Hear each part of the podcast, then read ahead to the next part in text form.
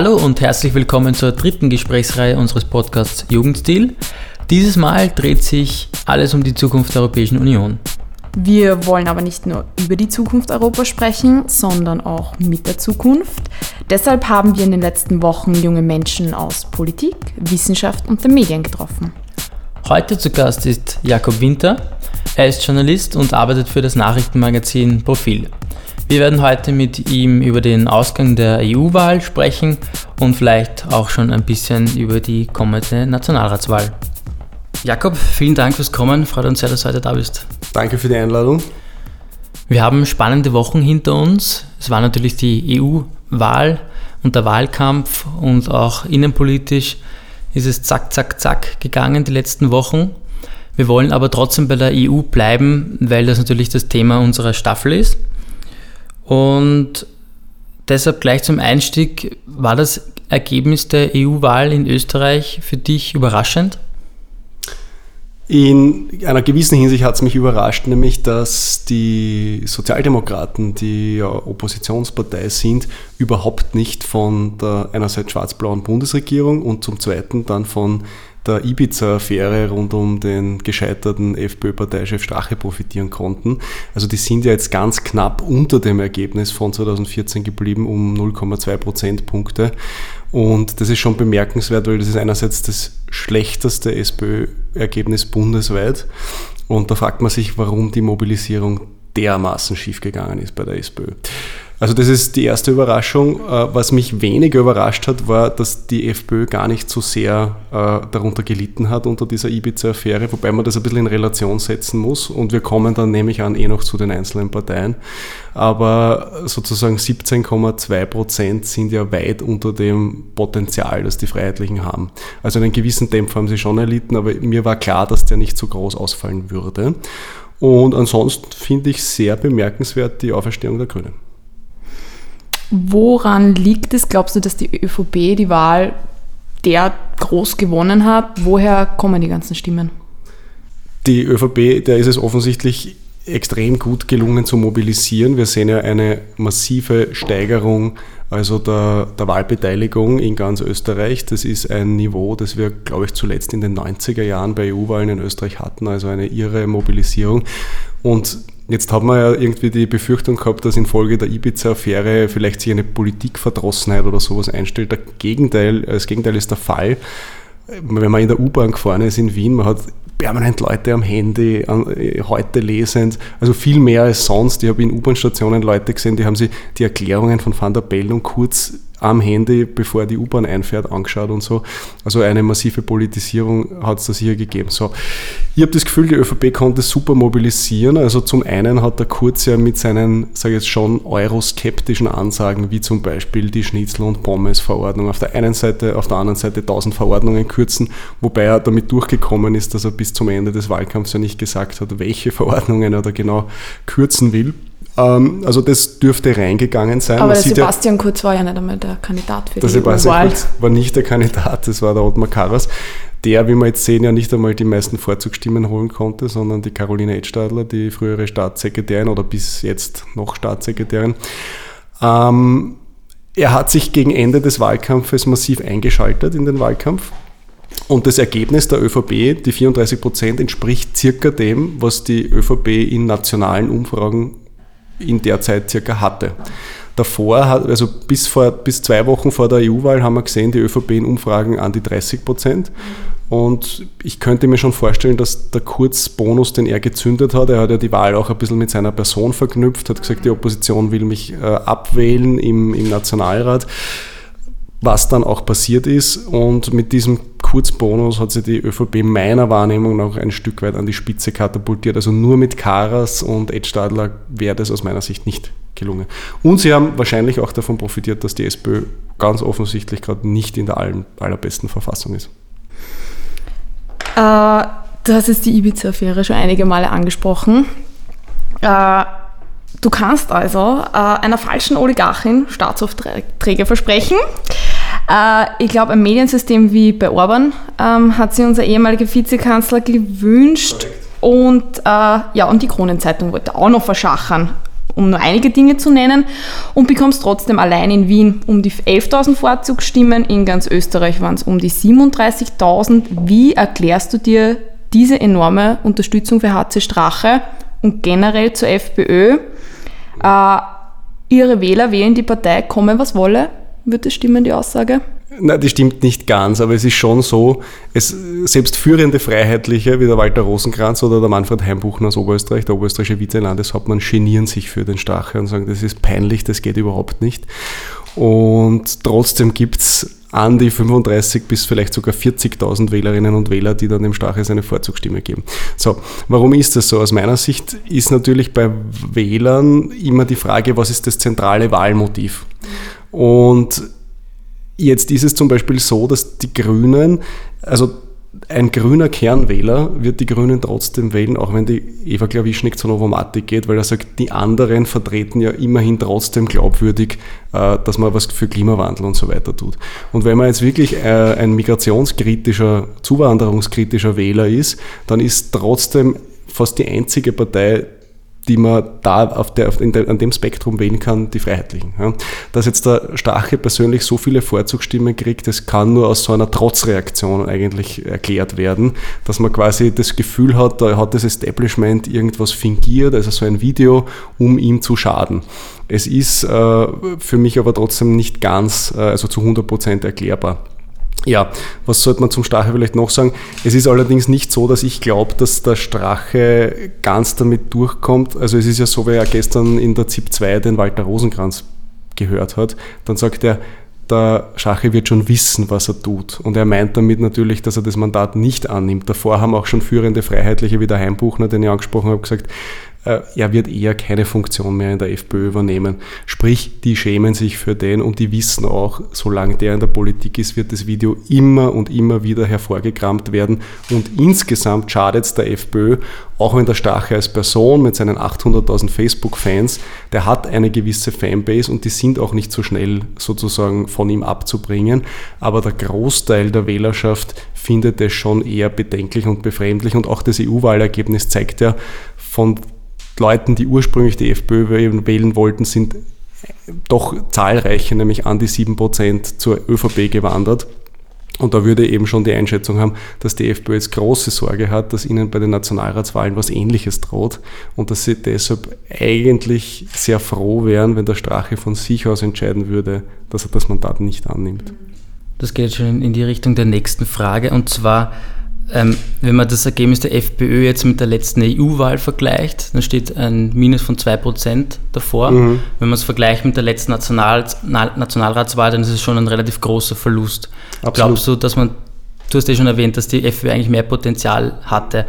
Glaubst du, dass das Ergebnis so schlecht war, weil das halt die EU-Wahl ist und da die FPÖ erfahrungsgemäß wenig Stimmen bekommt?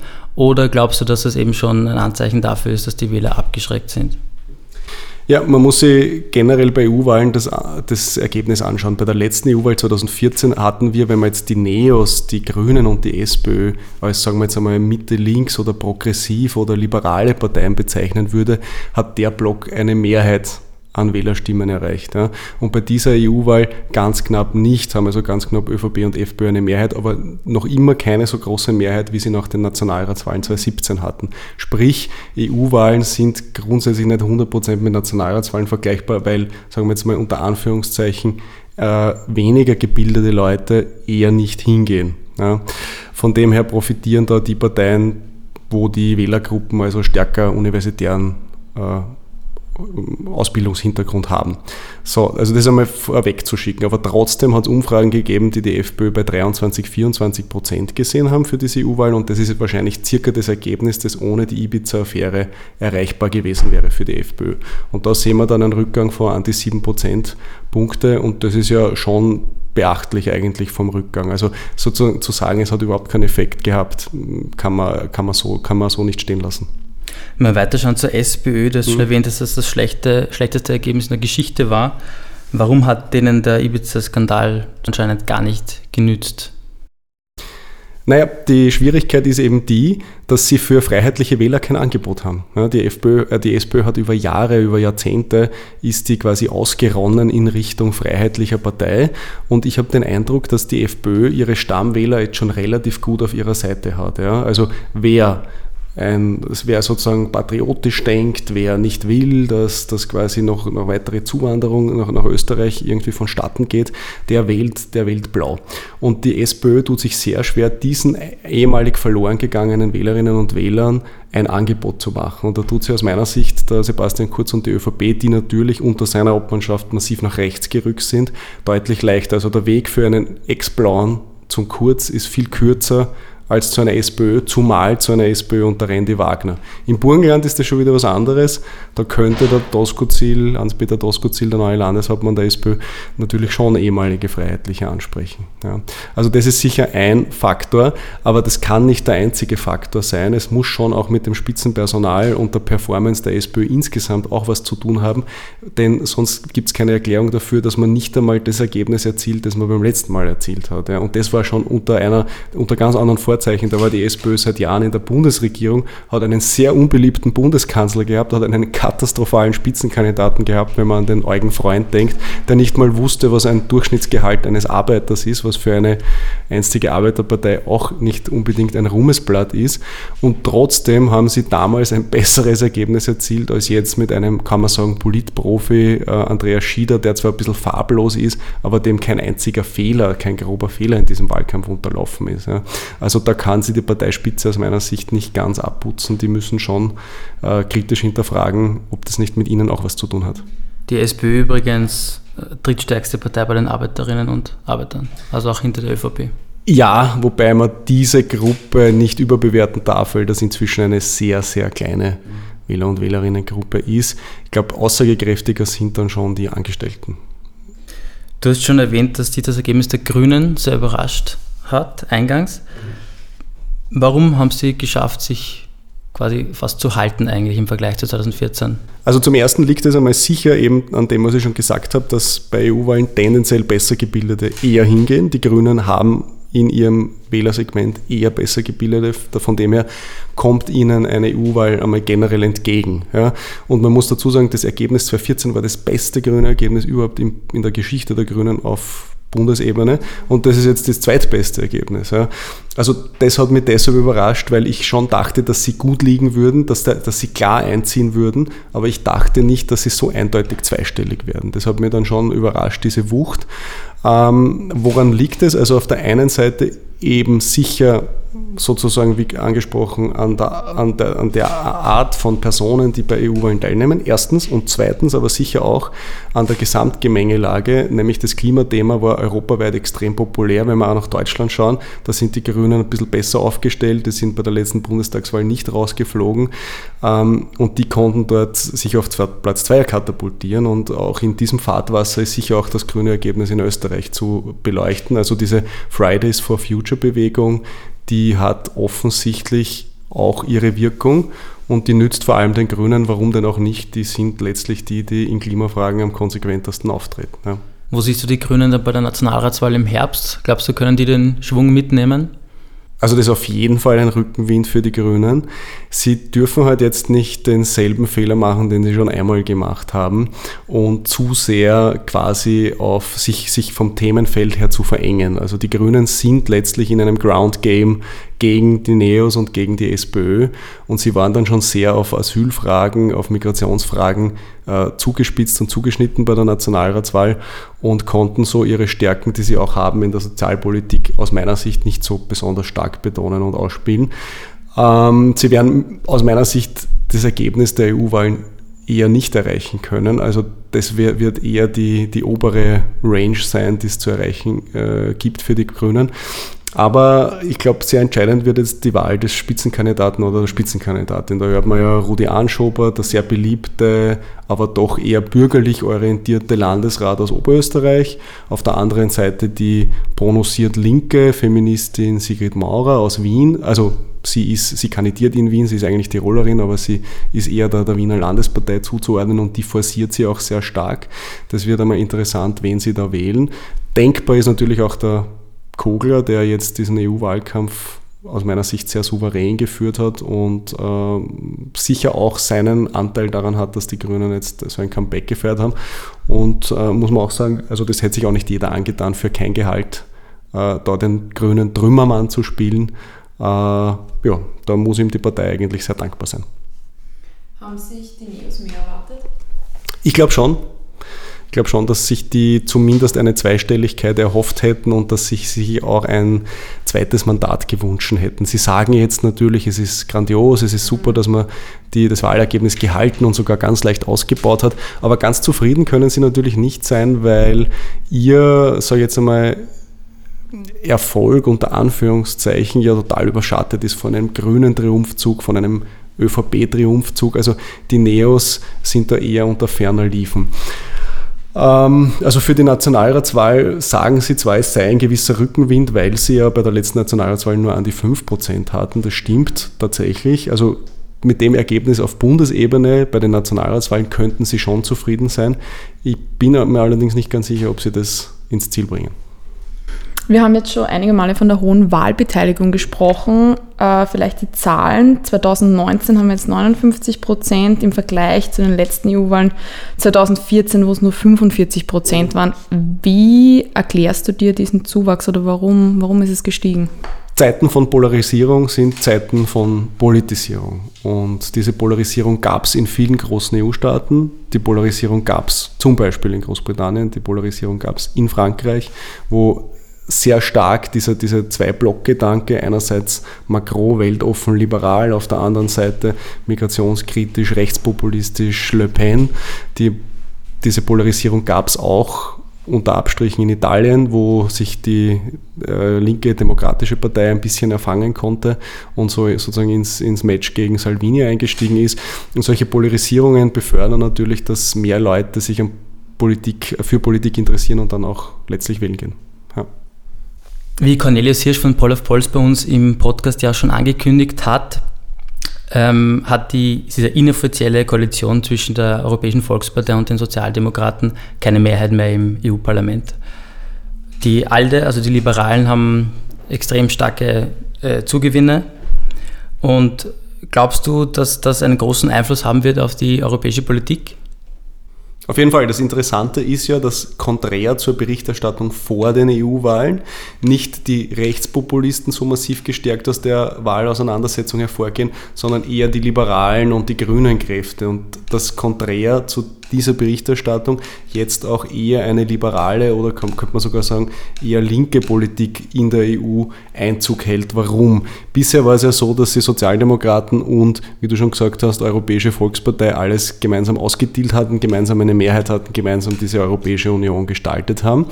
Es ist allerdings so, dass das immer unter der Führung der Europäischen Volkspartei in den vergangenen Jahren stattgefunden hat. Die haben den Kommissionspräsidenten gestellt und die haben auch die groben Linien der Politik circa vorgegeben. So, und jetzt breicht aber diese Zweierkoalition nicht mehr und sie müssen sich einen Partner reinnehmen. Und der Manfred Weber, der Spitzenkandidat der Volkspartei, der Europäischen Volkspartei, der hat ja ausgeschlossen, mit den Rechtspopulisten zu koalieren. Das heißt, da bleibt dann nur mehr über wer, die ALDE oder die Grüne Fraktion. Wobei man bei der ALDE sagen muss, das sind ja nicht nur klassische Liberale, da sind auch sehr viele Gesellschaftsliberale dabei. Die, die Spitzenkandidatin, die war Wettbewerbskommissarin und anders als andere Liberale will die nicht Steuern senken, sondern die hat eigentlich dafür gekämpft, dass man Steuern eintreibt von den Großkonzernen, also die von den Internetkonzernen Internetgiganten wie Google, Facebook und Amazon. Von dem her könnte da jetzt schon ein, ein gewisser Linksruck in der Europapolitik erkennbar sein.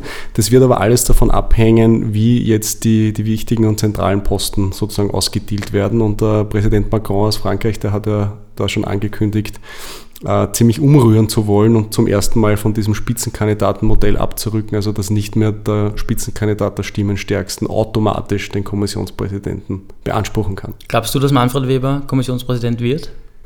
Ich glaube, da müsste man jetzt äh, in irgendeine Kugel reinschauen können, um das definitiv zu wissen. Aber seine Chancen sind definitiv schlechter als die von seinem Vorgänger Jean-Claude Juncker, wo das ja relativ schnell klar war. Und Macron hat auch schon klar gemacht, dass er eigentlich gegen Weber ist als Kommissionspräsident. Sehr interessant wird jetzt die Rolle von Angela Merkel, die ja auch irgendwie ein ambivalentes Verhältnis zur CSU, zu ihrer Schwesterpartei hat, der der Manfred Weber entstammt gut möglich, dass sie gar nicht so intensiv für ihn jetzt im Hintergrund da einspringt und vielleicht auch offen für einen Kompromiss ist. Du hast jetzt die Berichterstattung vor der EU-Wahl angesprochen und dass die Medien da relativ laut waren und verkündet haben, jetzt, jetzt wird es einen Rechtsruck geben. Warum und auf welcher Basis kann man das behaupten? Weil Wahlumfragen haben eigentlich nicht ne, gesagt, dass das generell so sein wird, vereinzelt auf Länder wie Italien, was jetzt dazu getroffen ist. Ja, zum ersten Mal ist es sicher so, dass das aus österreichischer Wahrnehmung vielleicht auch deshalb stärker wirkt, weil wir in Österreich ja selbst eine rechtspopulistische Partei hatten, die bis vor kurzem in der Regierung war und von dem her immer alles für österreichische Verhältnisse besonders interessant erscheint, was jetzt diese Fraktion so treibt. Das ist vielleicht einmal die erste Erklärung, dass wir da in Österreich besonders drauf schauen. Das zweite ist sicher, dass Rechtspopulisten ganz großartige Verkäufer sind, was ihre eigenen Themen und, und ihre eigene Agenda angeht. Der Salvini zeigt das ja in Italien vor. Der hat eigentlich europaweite Berichterstattung, Angst vor den Rechtspopulisten, es gibt Fernsehdokumentationen. Also das ist sicher wenn ich jetzt selbstkritisch sein darf, für die Medien ein Learning, dass man auch thematisch den anderen Kräften, die auch potenziell Wahlaussicht, gute Wahlaussichten haben, mehr äh, Raum gibt, deren Themen zu erklären. Ja? Also das heißt ja nicht, dass man, dass man sozusagen sich auf eine also gemeinsame Sache mit ihnen macht, sondern einfach, dass man auch darstellt, welche Parteien gibt es und in welche Richtungen wollen die die EU weiterentwickeln. Glaubst du, dass die rechtspopulistischen Parteien es schaffen, sich tatsächlich zusammenzuschließen, um eine geschlossene Fraktion im EU-Parlament darzustellen? Ja, derzeit gibt es ja drei rechte genau, Fraktionen. Ja. Dass die alle zusammenfinden, ist eigentlich auszuschließen, schon einmal allein da, daher, weil die, die Brexiteers, die ja ordentlich abgeräumt haben in Großbritannien, dann spätestens nach dem Brexit draußen sein werden. Äh, aber auch die anderen, da ist es halt so, dass äh, beispielsweise die, die polnische PiS oder auch die Fidesz, die sind ja nie, die lehnen die Europäische Union ja nicht in ihren Grundfesten ab, wohingegen Le Pen äh, teilweise schon durchklingen lässt, dass sie die Europäische Union in ihrer derzeitigen Form am liebsten abschaffen würde. Also das ist von, der, von dem Zugang schon mal schwierig. Und dann haben diese Rechtspopulisten, Nationalisten halt immer den einen Nachteil, dass sie nur auf ihr eigenes Land schauen, was, äh, was man dann immer in die paradoxe Schlagzeile, die, die internationale der Nationalen, äh, verpackt. Und daran sieht man schon, dass das ein bisschen schwierig ist. Also wenn wir jetzt uns Salvini und die FPÖ anschauen, der Salvini will eigentlich, nachdem Italien ein Land an der EU-Außengrenze ist und dort viele Flüchtlinge ankommen in der Vergangenheit, will eine Verteilung, eine faire Verteilung von Flüchtlingen in ganz Europa. Warum? Weil dann schlicht weniger Flüchtlinge in Italien wären. Orban und die FPÖ wollen genau das nicht, weil dann anteilsmäßig mehr Flüchtlinge in Österreich und Ungarn wären. Das heißt, selbst bei so banalen Fragen kriegen sich die schon in die Haare. Und da reden wir jetzt noch nicht einmal über Regionalkonflikte wie Südtirol oder dergleichen, wo Salvini und, und, und die FPÖ und Wilimski auch ganz unterschiedliche Standpunkte haben. Okay, Anna, ich glaube, wir werden damit das EU-Thema abschließen. Nicht nur für die heutige Folge, sondern auch für diese Staffel. Podcast, ja. Vielleicht äh, jetzt noch als Blick in die Zukunft. Wir haben im Herbst wieder Wahlen. Ähm, siehst du da schon erste Trends oder wie wird der Wahlkampf ablaufen, glaubst du? Die ÖVP setzt alles auf Kurz, auf den Kurzeffekt. Er hat ja in verschiedenen Umfragen, äh, bei der Kanzlerfrage, bei der Direktwahlfrage, ähm, an die 40 Prozent. Und sie werden versuchen, dieses Potenzial zu heben mit ihm. Äh, man sieht auch daran, dass er jetzt nicht ins Parlament gehen wird, dass er versuchen wird, von außen quasi seinen Wahlkampf zu starten, sofort in den Wahlkampf zu starten und sich auf dieses Hickhack im Parlament, wo er dann als Clubobmann vielleicht von anderen kritisiert werden konnte, überhaupt gleich rauszunehmen. Das heißt, er wird weiter versuchen, sozusagen über den Dingen zu schweben und sich gar nicht in eine Auseinandersetzung hineinzwängen und hineindrängen lassen mit den anderen. Für die SPÖ ist es schwierig. Nach dem Dämpfer bei der EU-Wahl bleibt eigentlich keine Zeit mehr, das Spitzenpersonal auszuwechseln, obwohl das EU-Wahlergebnis nahelegt, dass es notwendig wäre, das Spitzenpersonal auszutauschen. Das wird spannend zu sehen, wie sich diese Partei jetzt in den nächsten Wochen positioniert und Was finde ich auch noch sehr interessant wird, ist, welche Expertinnen und Experten im neuen Übergangskabinett drin sein werden.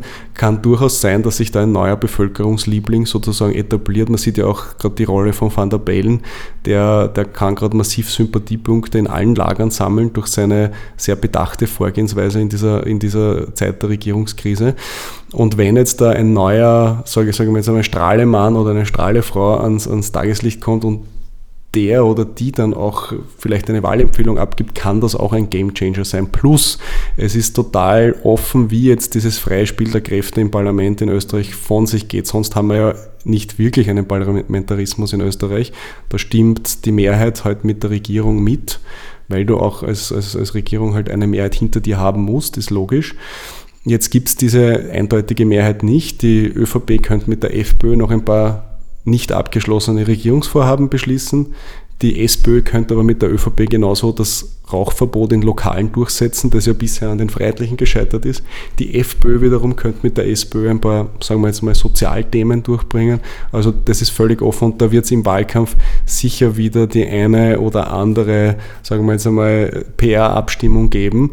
Das wird sicher eine gewisse Dynamik reinbringen. Aber der große Favorit ist sicher Sebastian Kurz, der ist der große Gejagte und es wird äh, interessant zu sehen sein. Der Herbert Kickel, der neue geschäftsführende Clubobmann der FPÖ, früher Generalsekretär, früher Innenminister, der hatte schon angekündigt, dass er noch ein bisschen eine Schmutzwäsche im Hinter, in der Hinterhand hat und auch bereit ist, diese im Wahlkampf auszubreiten. Ob das nur eine leere Drohung ist, um auch jetzt die Verhandlungsposition im freien Spiel der Kräfte zu stärken, oder ob das wirklich Substanz hat, werden dann die nächsten Wochen zeigen. Also es wird sicher ein harter Wahlkampf, es werden äh, sicher, äh, es wird sicher schmutzig werden.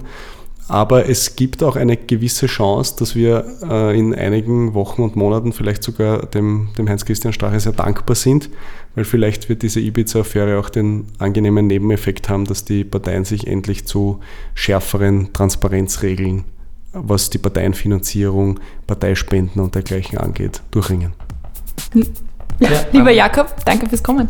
Ja, danke für die Einladung. Ja, und auch an euch vielen Dank fürs Zuhören.